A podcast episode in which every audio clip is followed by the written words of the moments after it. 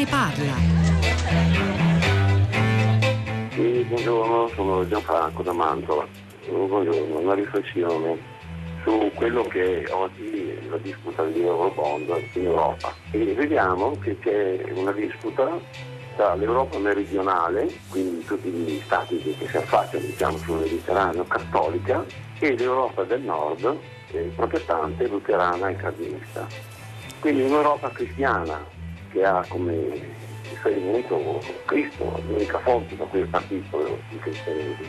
E però adesso quello che è il principio del non fare agli altri quello che non vorresti fosse fatto te, che è diciamo, il fondamento del cristianesimo, la fratellanza, e in pratica non, non, c'è più. E oggi potrebbe essere veramente un punto di riferimento per poter ripartire, un momento storico, come si dice una volta, dove si potrebbe ritrovare questa, questa, questo principio, questa fonte.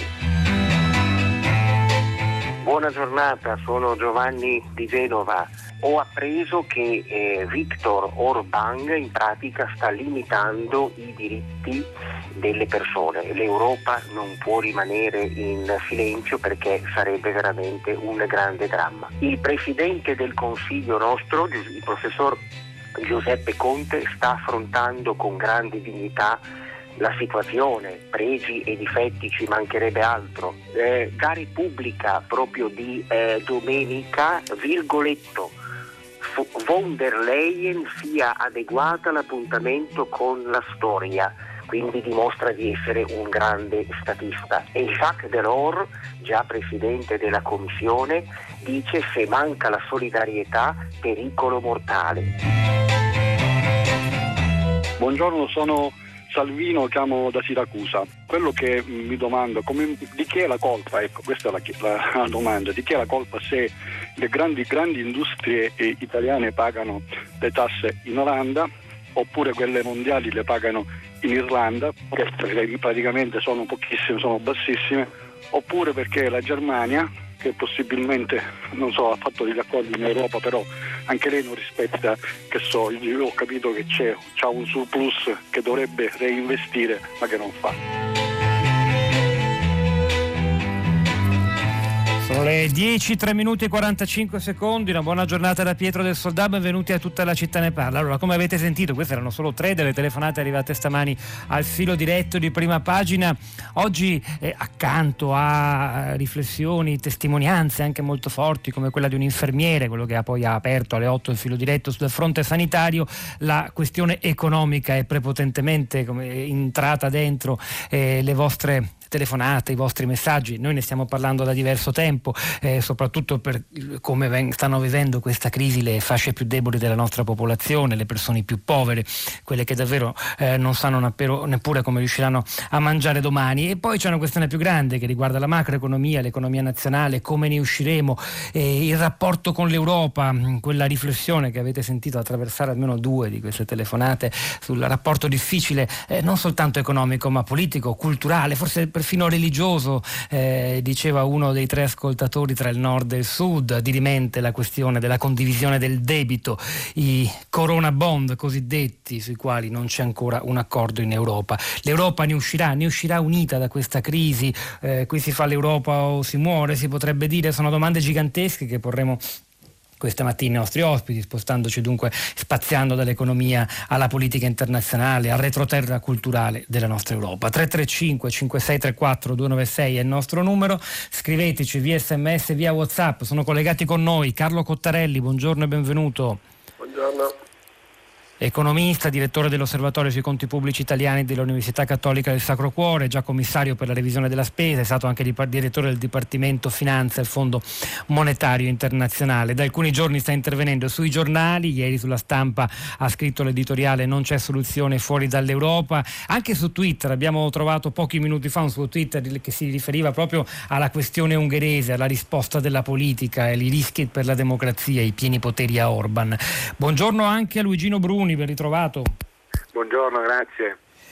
Insegna economia politica all'Università LUMSA di Roma, editorialista del quotidiano Avvenire e tra l'altro il suo editoriale di oggi sulla questione del debito e della colpa che divide eh, il nord dal sud dell'Europa è stato citato a prima pagina e ha suscitato diverse riflessioni. Bruni ha tra l'altro condotto eh, dei cicli, due, uno di, conclusosi domenica scorsa qui a Radio 3 nell'ambito del nostro programma Uomini Profeti, il cammello e la cruna che hanno a che fare proprio col rapporto tra capitalismo capitalismo, economia e religione. Carlo Cottarelli, io inizierei da lei in primo luogo.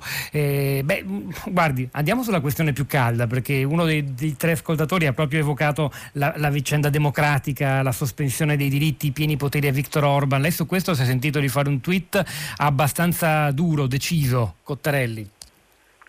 Io ho semplicemente detto una cosa che sappiamo benissimo, eh, l'Italia è riuscita a sconfiggere le brigate rosse e il terrorismo nero rimanendo un paese democratico e dobbiamo rimanere un paese democratico e credo che rimarremo un paese democratico. Mm. Poi sono queste cose che succedono appunto in Ungheria un pochino mi preoccupano e speriamo che non siano di cattivo di, di, di esempio di modello per qualcun altro questo è il punto Senta, eh, però il punto è che se la tenuta europea economica e poi politica dovesse vacillare eh, Orban potrebbe di nuovo ripresentarsi come modello per molti no? non, non, proprio da imitare ma al quale ispirarsi lei lo teme questo?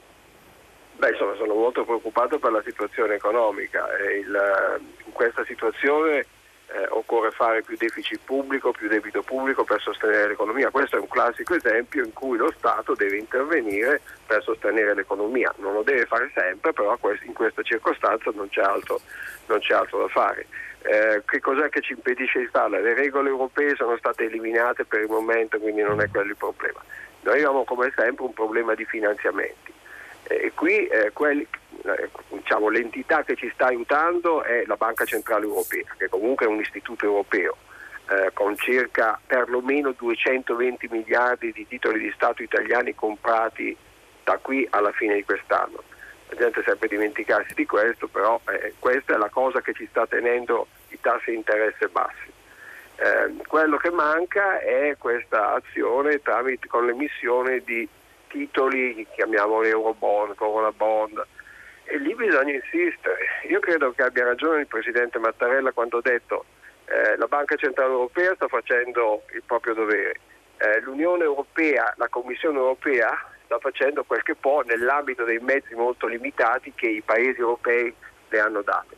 Manca ancora un pezzo, manca il Consiglio Europeo che trovi un accordo e sappiamo che l'opposizione viene da Germania e Olanda principalmente, forse anche la Finlandia, per emettere questi eh, titoli che servono per finanziare spese che direi dovrebbero essere comuni, si prendono a prestito soldi in comune, si spendono in comune per combattere eh, la, crisi, la, crisi, attuale. Però una cosa che eh, dovrebbe essere importante, adesso non diciamo che questa è una cosa assolutamente necessaria, quello che è assolutamente necessario è stato l'intervento della Banca Centrale Europea. Se abbiamo anche questa cosa degli Eurobond sarà più facile uscire dalla crisi.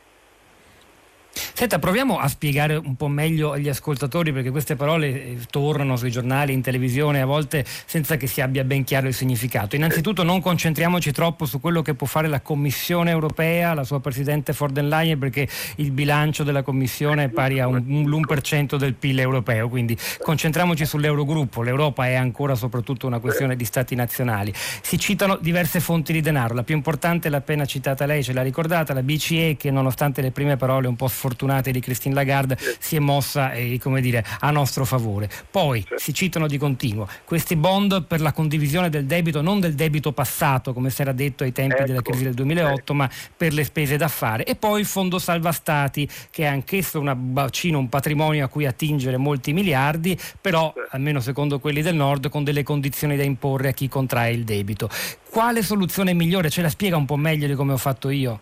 La soluzione migliore è la Banca Centrale Europea che continui così e potrebbe anche aumentare. Tra l'altro c'è una cosa, nel board del Consiglio della Banca Centrale Europea si vota a maggioranza, non è ci vuole l'unanimità e quindi noi, la Francia, la Spagna e gli altri paesi eh, che, che, la pensano come noi possono anche, come, come, è successo anche di recente, mettere in minoranza i paesi del nord Europa questa è la nostra la cosa più importante secondo me.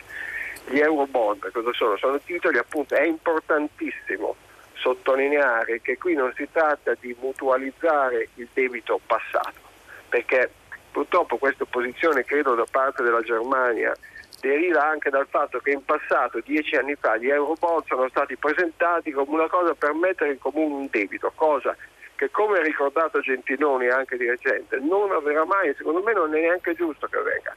Qui stiamo parlando di qualcos'altro, c'è uno shock comune all'Europa, la necessità di spendere per tutti i paesi europei, prendiamo i soldi a prestito insieme. Sarebbe un segno, forse anche a questo punto, visto l'intervento della Banca Centrale Europea, forse di importanza più simbolica che sostanziale, però è importante anche se i simboli sono pure importanti. Poi il, il MES, lì la cosa è un po' più complicata, nel senso che si dice se noi prendiamo a prestito dal MES ci vengono imposte, ci vengono imposta l'austerità, regole draconiane e così via. Questo non è vero, è, quello, ci sono delle condizioni, ma le condizioni possono essere quasi pro forma. Il problema è che adesso per motivi politici eh, paesi come l'Italia hanno comunque difficoltà a prendere a prestito sotto qualunque condizione perché si dice una situazione di emergenza, ma le condizioni potrebbero riguardare anche soltanto, guardate questi sono i soldi, spendeteli bene.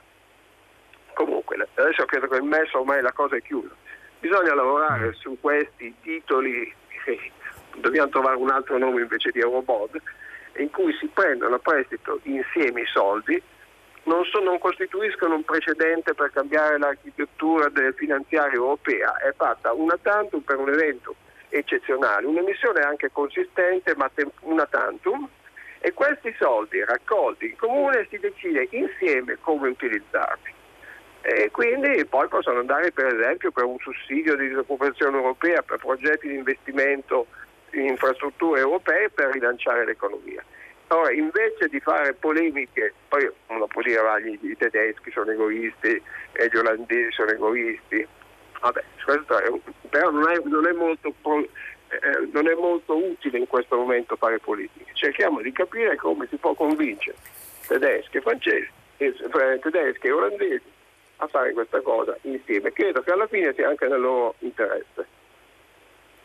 Ecco, questo è molto importante. Luigino Bruni, coinvolgo subito anche lei. L'idea è che si possa, l'appena evocata Cottarelli, eh, immaginare di usare questi soldi se si troverà l'accordo. Ricordiamo che è andato male la prima riunione dell'Eurogruppo dello scorso giovedì 26 marzo, ci si è dati appuntamento a dopo due settimane, il punto è che qui il tempo stringe, quindi chissà se queste due settimane ce le possiamo permettere, ma insomma alternative non se ne vedono eh, per ora e usarli però non tanto per appunto cancellare le colpe o i debiti. Lei oggi ci ricorda che che in tedesco la parola Schuld significa sia debito sia colpa.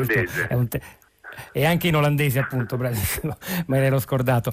Ma insomma, eh, poi di questo parliamo, dell'aspetto più culturale se vogliamo, però rimanendo, diciamo, usando il suo profilo di economista innanzitutto, l'idea di fare delle cose insieme, ne parlava anche per esempio per Carlo Padoan sul foglio un paio di giorni fa, progetti contro la disoccupazione che siano integralmente europei. Certo, c'è da dire però che gli altri paesi di cui parliamo, quelli del nord, Germania in primis, stanno vivendo questa fase di emergenza di, da coronavirus in maniera completamente diversa, proprio anche dal punto di vista sanitario, quindi non solo sono meno minacciati economicamente e possono ottenere debito da chi vogliono in giro per il mondo, ma hanno anche meno problemi sul fronte propriamente ospedaliero, medico, sanitario. Questo crea un divario ancora più grande.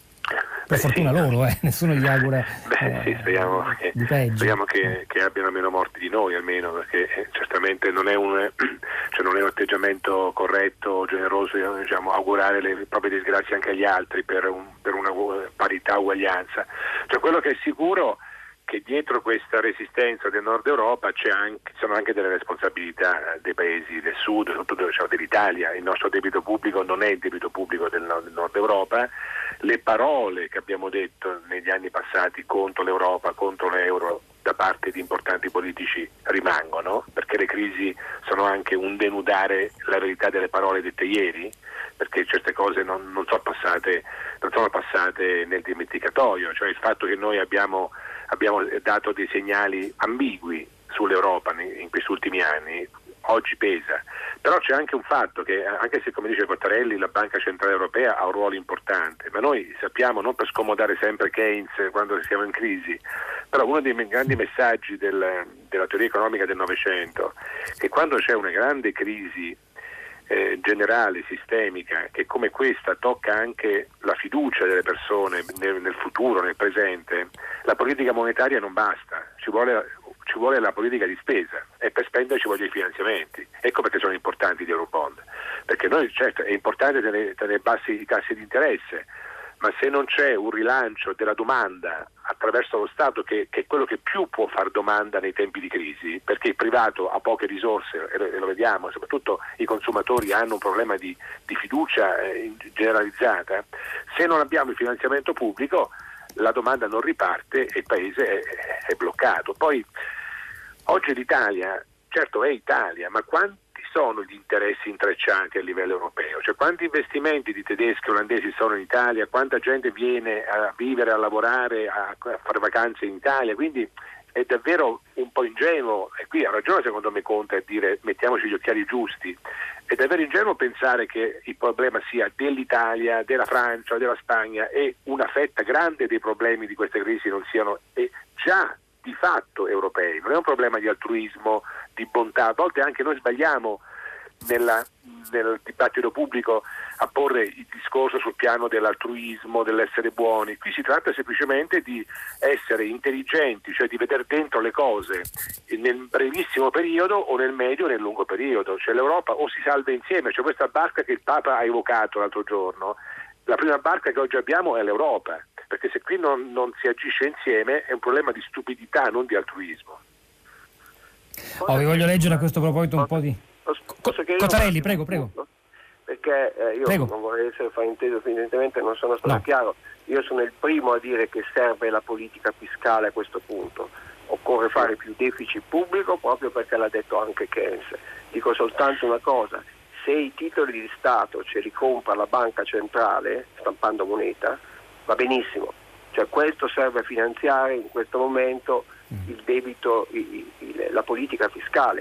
Quindi non è soltanto una politica monetaria generica, è una politica di acquisto dei titoli di Stato che vanno a finanziare il deficit pubblico e che appunto rendono possibile eh, andare avanti con una spesa pubblica, un deficit pubblico maggiore proprio perché viene finanziato non dal mercato ma dalla banca centrale. Certo, certo.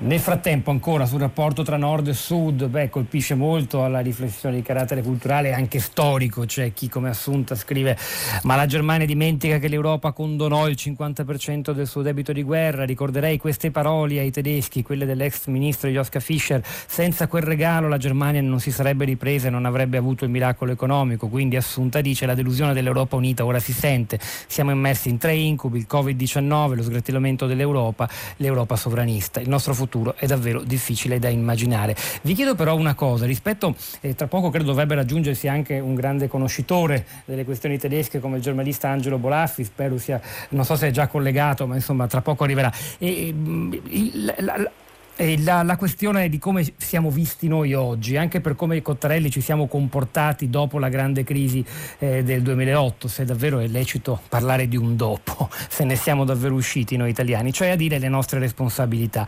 Eh, da un lato, per quanto riguarda la diminuzione del debito, dall'altro anche per come siamo noi come cittadini. Una cosa che colpisce è che non, ci sono tante stime sul patrimonio privato in rapporto al PIL. Noi scopriamo di essere dal punto di vista del patrimonio privato rispetto al prodotto interno lordo molto più ricchi dei tedeschi. Ho trovato una stima che parla di un patrimonio privato sul, al 248% rispetto al PIL, qualcosa che in Germania non c'è.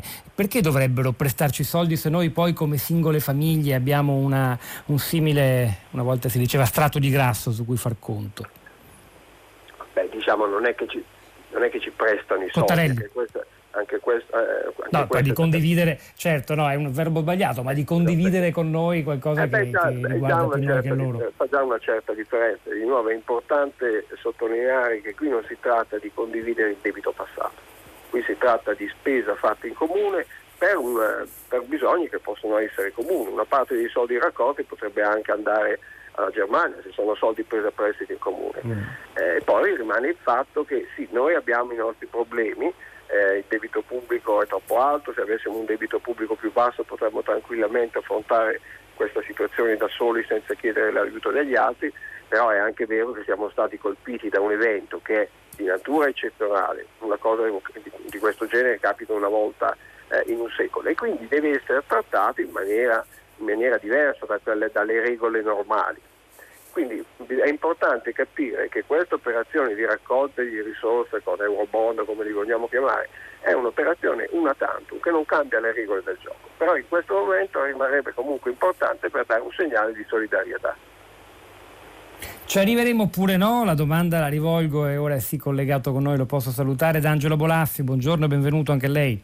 Buongiorno, buongiorno a voi. Filo- filosofo della politica, germanista, già direttore dell'Istituto Italiano uh, di Cultura a Berlino, ha scritto tanti libri, tra i quali ricordo eh, Il cuore tedesco qualche anno fa, credo fosse il 2013, insomma. Eh, lei guarda sempre da vicino e forse ci aiuta anche a, a, a evitare certi stereotipi o pregiudizi. Perché questa apparente ostilità che sembrerebbe, almeno ah, così la pensano i nostri ascoltatori, mettere a rischio il futuro dell'Europa unita da parte di Germania e Olanda soprattutto? Ma io non parlerei diffidenza, di ostilità è una parola sbagliata, diffidenza. Nel senso che per quello che mi risulta, leggendo i giornali tedeschi, sentendo gli amici sì. tedeschi, c'è grande condivisione, preoccupazione, solidarietà, speranza per l'Italia. Ho visto degli amici tedeschi di Bamberga cantare Bella Ciao. Insomma, voglio dire, mh, mm, direi, direi, che semmai eh, c'è una controostilità inutile in Italia, ho visto delle scene in mm. televisione orrib- orripilanti eh, che ripescano i peggiori stereotipi che non servono né a noi né a loro né all'Europa. Detto questo è vero che eh, dire, quando c'è una crisi mh, mm, di questa natura eh, ovviamente scattano dei meccanismi profondi. L'Europa, guardi, l'Europa è una passione fredda e quindi eh, nei momenti difficili, lo diceva anche Stefan Zweig, prevalgono almeno sul, nel primo momento altre reazioni. Guardi, ieri sera, cioè, giusto per fare un esempio, ho visto quella bellissima scena di solidarietà davanti all'ospedale di Lecce, fatta dai vigili del fuoco e dai carabinieri e polizia che dall'esterno segnalavano la loro solidarietà con le sirene e suonando l'inno di Mameli. Ovviamente è suonato l'inno di Mameli, non l'inno alla gioia di Beethoven. Voglio dire, eh, ci sono dei momenti in cui il, la reazione diciamo, pavloviana è quella mettiamoci in sicuro e poi vediamo. Eh, 80 anni fa ci facevamo la guerra, Oggi abbiamo detto, dopo il primo sbandamento iniziale, la Commissione europea ha fatto due operazioni, eh, la ricordava ieri Gentiloni, di grande importanza che negli anni scorsi ci hanno messo tre anni a farlo, quella dell'allentamento dei criteri e l'intervento della Banca Centrale Europea. L'unica cosa che non bisogna fare è fare i furbi, perché quello degli Eurobond è una, furbizia, è una furbizia. Ricordiamoci che gli Eurobond li lanciò l'idea degli Eurobond Tremonti nel 2010 per salvare Berlusconi Ora, le cancellerie hanno memoria lunga, perché chiamare dire, una cosa che, che durerà l'Eurobond, che ho sentito adesso l'ultima parte dell'intervento, non vorrei aver sentito male, ma gli Eurobond non sono una tantum, una volta entrati rimangono, cioè non è un'operazione che finisce con la crisi, non è legata, come dire, non è una dittatura commissaria, direbbe Carl Schmitt, cioè ad hoc, è una cosa che introdotta rimane per sempre.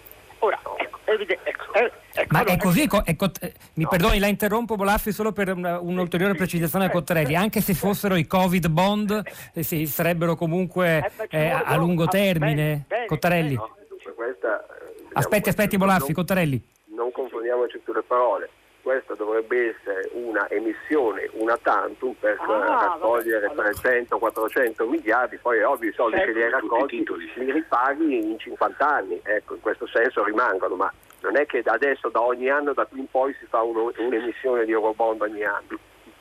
Se lo dice Cottarelli, okay. di, come dire, uh, Ubi Maior, però l'idea degli Eurobond era diversa. L'idea degli sì, Eurobond era condivisione in, in, origine, vabbè adesso non facciamo la, la ci sono altri strumenti, eh, è possibile raccogliere e, e, lo faremo, lo farà l'Europa, raccogliere i soldi necessari. Per adesso ho visto che il dottor eh, Cottarella ha detto in televisione, quello che ha fatto la, la, la, la Banca Centrale Europea è enorme per quanto mm. riguarda... Sì, sì, l'ha appena ripetuto anche ai nostri eh, microfoni poco eh, fa, sì, sì. Eh, mi sembra non, non, non è importante diciamo anche per noi. Non diciamo che non c'è solidarietà, diciamo che è un problema vero, ecco, il vero problema però dobbiamo anche dirlo a noi stessi e l'ha, è stato accennato. Se, l'ha detto Draghi in tempi non sospetti, un paese indebitato come è l'Italia è un paese strategicamente debole, cioè nel senso che quando si presenta una situazione di emergenza grave come questa, non ha risorse a cui fare riferimento. Questa è una lezione che spero che la classe politica italiana, spero, apprenda per il futuro e per i nostri figli. Il problema è che questa lezione ce l'avevano detta e dovevamo impararla anche 10-12 anni fa e così no, pare, pare, non sia accaduto. Luigino Bruni, voglio tornare da lei perché anche se è importante quello che ha appena sottolineato Bolaffi, non cadiamo negli stereotipi, in, in questi tempi di sofferenza e difficoltà è facile anche trasformare queste emozioni in rabbia contro un nemico che in questo caso sarebbe la, il, il perfido tedesco che non apre i cordoni della borsa o non accetta di condividere con noi la difficoltà del momento. Importantissimo il chiarimento di Bolaffi. Ci ho detto, lei però si è sentito comunque, per esempio oggi sulle pagine di Avvenire, di, di ricordare questo differente approccio culturale nei confronti dell'economia, del debito, eh, dalla parte dell'Europa protestante, luterana o calvinista che sia, e da parte invece di quella cattolica, che fatalmente è anche quella che oggi si ritrova più colpita dal virus e più indebitata. Chissà se tutto questo ha una spiegazione anche di, di lungo respiro, come dire.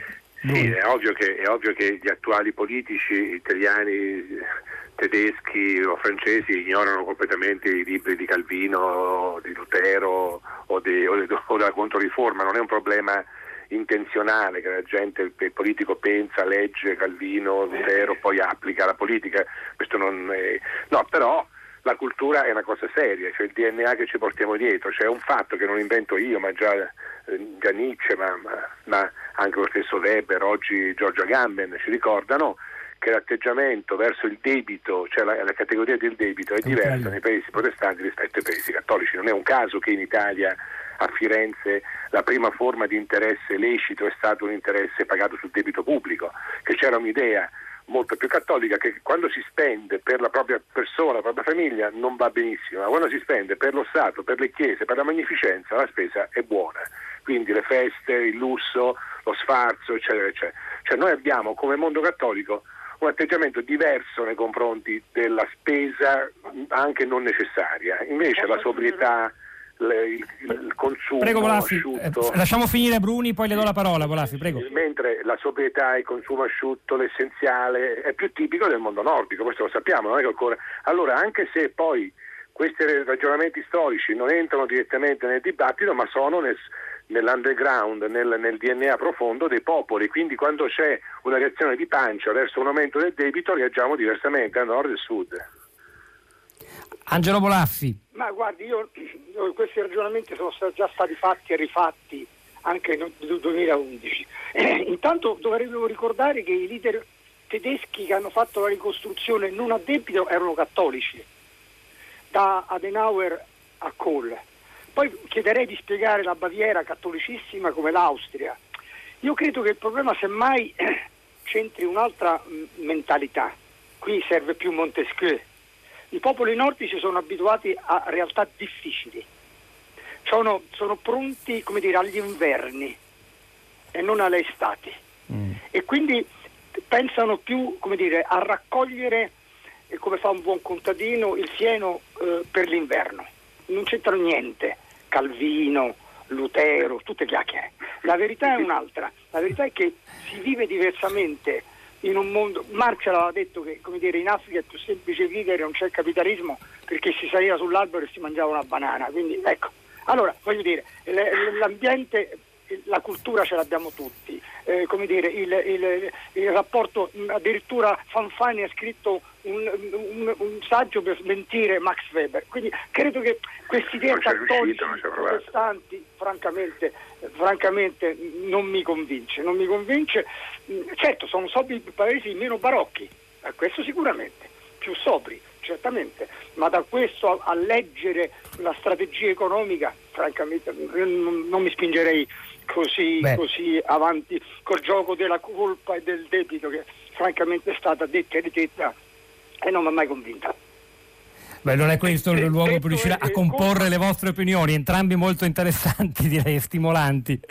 Eh, prego, no, stava dicendo un'altra cosa Angelo Bolaffi, mi scuso per no, la precarietà dei collegamenti, siamo tutti a distanza. Attenzione, eh. Che, eh, eh, attenzione, noi andiamo verso il semestre europeo importantissimo a guida tedesca, comincia il primo sì. luglio, toccherà a, a, ogni paese europeo, tocca ogni 13 anni, quindi è una congiunzione astrale eh, che, che, che distante, cioè la Merkel in uscita dalla sua storia politica perché uscirà l'anno prossimo, l'ultimo atto che deve fare è un, un atto verso l'Europa e lì si gioca tutto. Ecco, al di là del momento attuale, vedremo se la Germania, al di là del problema solidarietà o meno, è capace di essere quella nazione europeista e in grado di guidare l'Europa o meno, oppure se prevalgono, perché possono, può anche capitare, spinte eh, diciamo neonazionaliste o,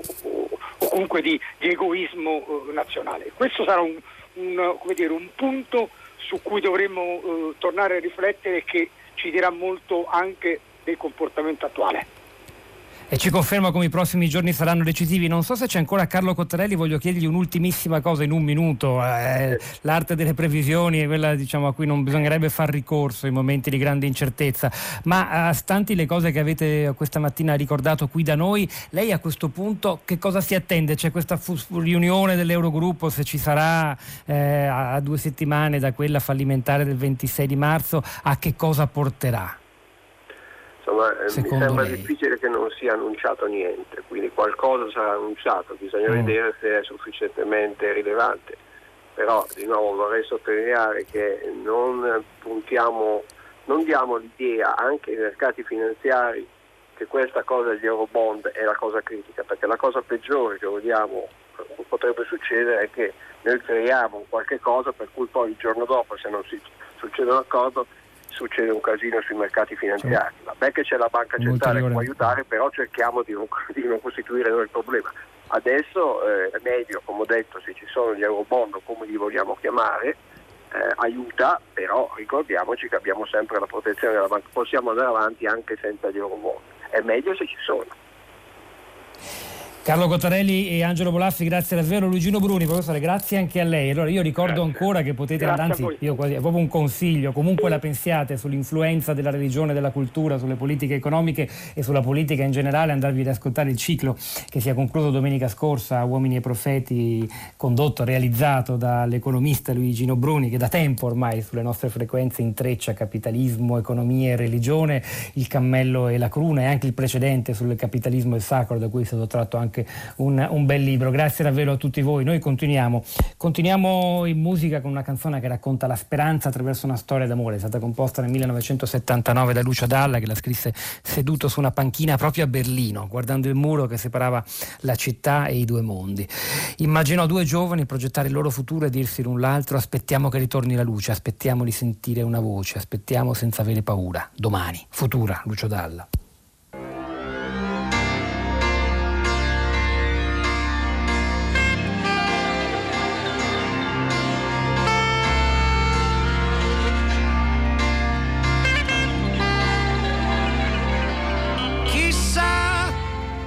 Chissà domani su che cosa metteremo le mani. Se si potrà contare ancora le onde del mare e alzare la testa, non essere così seri. Rimani. I gli americani. No lacrime, non fermarti fino a domani. Sarà stato forse il tuono, non mi meraviglio, è una notte di fuoco. Dove sono le tue mani? nascerà e non avrà paura nostro figlio.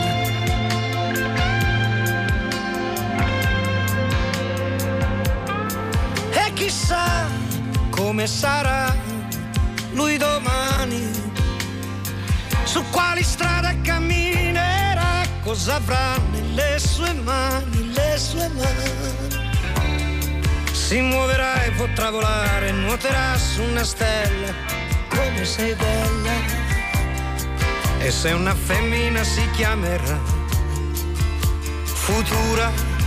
Ah, il suo nome notte già paura. Sarà diversa, bella come una stella, sarai tu miniatura ma non fermarti, voglio ancora baciarti. Chiudi i tuoi occhi, non voltarti indietro. Qui tutto il mondo sembra fatto di vetro e sta cadendo a pezzi come un vecchio presepio.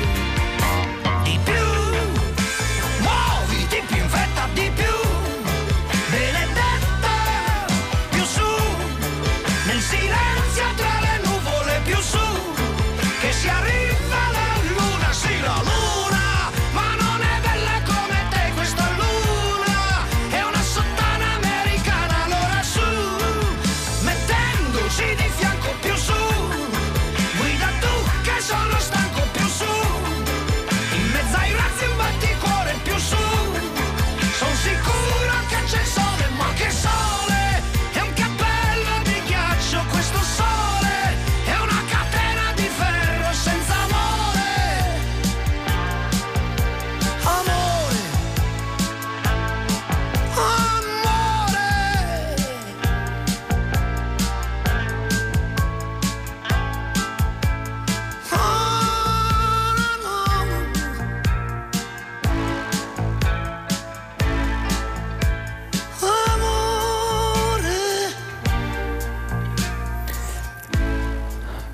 Lucio Dalla, Futura, forse l'avrete risentita in questi giorni come musica di lancio di un evento che si avrà luogo questa sera, un grande evento della RAI, in onda alle 20.30, dalle 20.30 su RAI 1, subito dopo il TG1, senza interruzioni pubblicitarie. La musica che unisce, questo è il titolo della serata, voce narrante Vincenzo Mollica, ci alterneranno musicisti, artisti eh, italiani, davvero la lista è infinita, Andrea Boccelli, Bruno Risas, Cesare Cremonini, Elisa. Elisa, Emma, Fedez, Francesco Gabbani, eh, Levante, Ludovico Inaudi, Mahmoud, Marco Mengoni, Negramaro, sono tantissime, andateveli a guardare e comunque eh, non perdetevi soprattutto questa serie in diretta, tutto questo per fare che cosa? Per una raccolta fondi che la RAI promuove eh, destinata alla protezione civile, il nostro primo fronte in questa difficilissima, eh, usiamola ancora questa metafora e poi basta, guerra contro questo virus, un virus che scriveva due giorni fa, tre giorni fa su Sole 24 Ore eh, Adriana Cerretelli mette l'Europa di fronte a un bivio perché l'Europa si gioca il suo futuro in Italia. Cerretelli, buongiorno e benvenuta. Buongiorno. E, e, editorialista a Bruxelles del Sole 24 Ore. Allora, lei lavora da tanti anni eh, nel, nel, centro dell'Europa Unita, ce la, la, racconta delle pagine del Sole 24 Ore, tante volte intervenuta ai microfoni di Radio 3. Le vorrei chiedere proprio al di là della cronaca, di quello che potrà accadere nei prossimi giorni, in che misura questa crisi è vissuta da tutti i paesi come qualcosa di eh, comune e condiviso, quanto l'Europa si sente come dire, nella stessa barca o ancora una volta invece prevale l'idea anche per i bollettini, i numeri del fronte medico-sanitario che il problema sia soprattutto della più debole, fragile Europa del Sud. Ma purtroppo io credo che nemmeno la pandemia riesca a unire i popoli europei, perché è un problema certamente di governi che non si intendono, ma perché non si intendono? Perché i loro popoli non si intendono tra loro e ciascun popolo ha ehm, dire, i propri egoismi, i propri steccati e quindi diventa molto difficile, eh, persino di fronte a una tragedia che è mondiale ma sicuramente continentale, persino di fronte a questo non si riesce più a ritrovare un senso comune. Eh, di urgenza comune. Da una parte abbiamo i paesi del nord che avendo più mezzi, essendo stati famosi frugali, ritengono di poter da soli affrontare la pandemia e metterci tutti i soldi che sono necessari e hanno paura di investire una piccola parte di quei soldi nella solidarietà con gli altri che si trovano invece in difficoltà. E quelli naturalmente che si trovano in difficoltà si ribellano di fronte all'idea che i loro partner si comportino così, ma in realtà questa Europa, io lo dico sempre, quando arrivano le difficoltà ci si rende conto che 70 anni di integrazione non hanno fatto un popolo europeo, non hanno fatto una cultura europea e nemmeno un comune sentire. E in questi casi ci, ci, ci si accorge di questo, ci si accorge, non ci sono empatie più di tanto. E in più c'è secondo me un altro problema serio che sullo sfondo di questo ciascuna stampa nazionale criminalizza l'altro per naturalmente le ragioni del comune sentire locale e quindi eh, si, si, leggono, si sentono delle cose assurde, per esempio in Italia sui tedeschi e in Germania sugli italiani o comunque gli olandesi, quel, quel che si vuole, cioè purtroppo il pregiudizio. Eh, sul luogo comune, eh, imperversa, impazza, co- sempre sullo sfondo di un grande egoismo, no? dall'idea che io sono tedesco, io sono italiano. Poi la retorica vuole tutti europei, ma è più retorica, perché i fatti ci sono perché ci, ci sia un comune sentire, un patriottismo europeo, però eh, si avvertono sempre come questioni nazionali, mai come questioni europee. E Però non c'è anche, mi scusi. dell'Europa enorme Geretelli, però si tratta di capire di chi è questa Europa che ha la colpa, ma lì ha la percezione per esempio che se l'Italia eh, va a fondo eh, in realtà ne, ne pagheranno un, un, alto prezzo in ogni caso anche eh, i tedeschi e olandesi. Lei certo. scrive nell'articolo l'Italia è percepita certo. come too big to save, troppo grande da salvare, certo. ma anche too big to fail, perché se fallisce l'Italia fallisce l'intero progetto comune e fatalmente anche certo. l'economia euro, per esempio la manifattura, l'industria industria dell'auto tedesca cosa fa senza la Lombardia? Sì, potrebbe forse sostituirci in futuro no, nella catena del valore, però eh, siamo interconnessi e lo sono anche loro, pagherebbero un prezzo altissimo. Dunque perché questa cosa non Beh, emerge nel dibattito pubblico e prevalgono invece le logiche di opposizione che diceva lei? Perché il, il, fatto che le dico quello che le ho detto è assolutamente vero, come è vero che però c'è una minoranza che vede che le cose stanno in modo diverso, vede i vantaggi dell'euro, vede i vantaggi dell'unione monetaria, vede il vantaggio del, del mercato unico del, e, e, e naturalmente questa minoranza non vuole che si perdano queste cose. Nello stesso tempo io sono convinta che i governi, compresa la Germania, alla fine troveranno un accordo. Io ne sono convinta, io questo catastrofismo che leggo spesso non lo condivido nella maniera più assoluta, ma qual è il punto? Che l'Europa si rende conto della propria importanza soltanto quando si trova sull'orlo del precipizio. E che cosa fa? Interviene, ma ricordiamoci la Grecia, intervenne per la Grecia, ma talmente tardi che il costo di quell'intervento fu grande, soprattutto per i poveri greci. Allora, il problema di oggi non è secondo me quello di dire ma l'Europa farà qualcosa contro la pandemia, la farà. Bensì in pochi secondi, Ceretelli. Ma quando? Eh? Come? Quando? No, è stata chiarissima, grazie davvero, è molto sintetica ma direi precisa come tutti gli altri, ci ringraziano gli ascoltatori perché hanno capito un po' di più di questa situazione confusa stamattina, ne siamo contenti. Noi ci fermiamo, ci fermiamo per ascoltare le ultime notizie del GR3, l'Onda Verde, poi ritorniamo per dare voce a voi, ascoltare le vostre lezioni, le vostre storie e i vostri commenti sui social network. Tutta la città ne parla.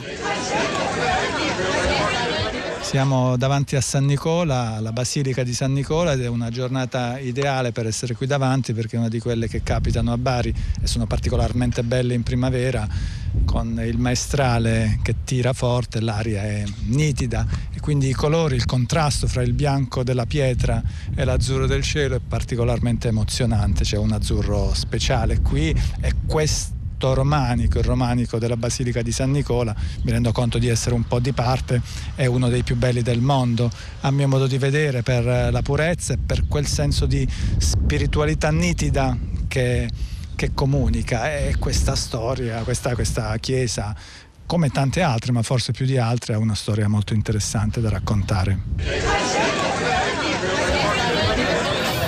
Continua il nostro percorso virtuale tra le bellezze d'Italia, quelle che oggi non possiamo andare a vedere, ma che quando saranno finalmente tolti i limiti ai nostri spostamenti potremo, anzi questo è un incoraggiamento, andarle a vedere di persona, un percorso che stiamo costruendo ogni giorno grazie a una serie di podcast, in questo caso le puntate del programma Le Meraviglie, trasmissione di Radio 3, in onda ogni sabato e domenica alle 13. Ieri eravamo al Caffè Gambrinus di Napoli con Maurizio De Giovanni, oggi un altro scrittore, Gianrico Carofiglio, che ci porta a Bari, la sua città e ci fa visitare la Basilica di San Nicola. Potete riascoltare per intero questo e tutti gli altri podcast sul sito lemeraviglie.rai.it. Noi continuiamo andando a vedere cosa ne pensate voi di quanto abbiamo discusso stamani, tutta la città ne parla, la crisi economico-finanziaria, le difficoltà eh, dell'Italia e dell'Europa che o si unisce o forse non sopravviverà a questa crisi, dicono i più pessimisti.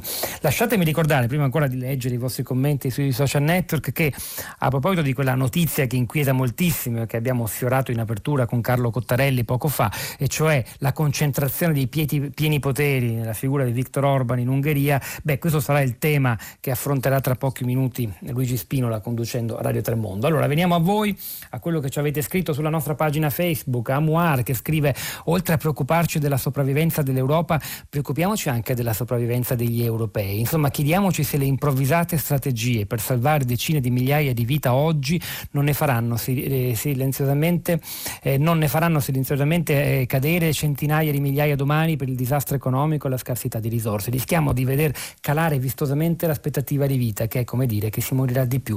Con buona pace degli antimercatisti, anche antiglobalisti e decrescitisti, scopriremo amaramente che senza soldi non ci potremo permettere questo welfare o questa assistenza sanitaria. Stefano, sopravvive chi si adatta, sosteneva Darwin, chi cambia abitudini e sta in casa, gli stati o unioni che sono flessibili, coloro che come l'acqua prendono la forma del recipiente eh, in cui la vita li versa, chi ha più di una possibilità, coloro che possono pagarsi una seconda occasione. Poi Mario si fa presto a dire condividiamo i debiti tra gli stati europei con gli euro bond, i corona bond. In Italia le varie regioni, Veneto in primis, vogliono l'autonomia finanziaria finanziarie per non contribuire alle altre regioni, lasciando il debito nazionale a chissà chi. Negli Stati Uniti, che sono uno Stato federale e non una semplice comunità economica, i vari Stati falliscono e chiudono tutto e lo Stato federale non dà un dollaro. Vedi Minnesota, Detroit e anche la California ci andate vicino. Teniamoci la comunità europea, migliorabile certamente, e, e l'euro, altrimenti andiamo in balia di Trump o di Putin o dei cinesi. L'Italia con la liretta che fine farebbe? Allora andiamo a sentire le vostre voci. Enrica da Bassano, buongiorno, benvenuta. Sì, buongiorno, buongiorno, grazie sempre per questa voce. Eh, grazie a lei. Nel, eh, dicevo nel messaggio che capisco la diffidenza dei nordici e penso che eh, la loro reticenza nei confronti degli Eurobond si possa interpretare anche come una sfida all'Italia a dimostrare che è davvero capace, soprattutto in una situazione del genere, eh, presentare piani di ristrutturazione credibili, ambiziosi. Le faccio solo un esempio. Eh, nel 2005 l'Unione Europea aveva varato un piano d'azione Electronic Europe, cioè un piano che avrebbe dovuto sostenere la diffusione omogenea e capillare della banda larga a supporto di servizi di inclusione sociale e di avvicinamento all'apprendimento. Io oggi nel 2020 in provincia di Vicenza non ho la fibra e questi sono nodi che vengono al pettine perché una mancanza infrastrutturale di questo genere si misura in perdite di tempo incredibili con il telelavoro che adesso stiamo facendo. Quindi Vabbè, una grande esperienza della debolezza infrastrutturale dal punto di vista di, di internet, lo smart working si può fare ma dobbiamo essere tutti collegati velocemente, lo stesso vale per la scuola a distanza, invece stiamo scoprendo che l'Italia non lo è affatto adeguata alla sfida in molte zone del paese. Lorenzo da Padova, buongiorno, benvenuto. Sì, buongiorno, non sono Lorenzo, un economista. Buongiorno. Sì, pronto? Prego, prego, vada, vada. Sì, non sono un economista, ma leggo un po' qua, un po' là. Allora ci sono economisti autorevoli, eh, rispettabili, che hanno un punto di vista diverso.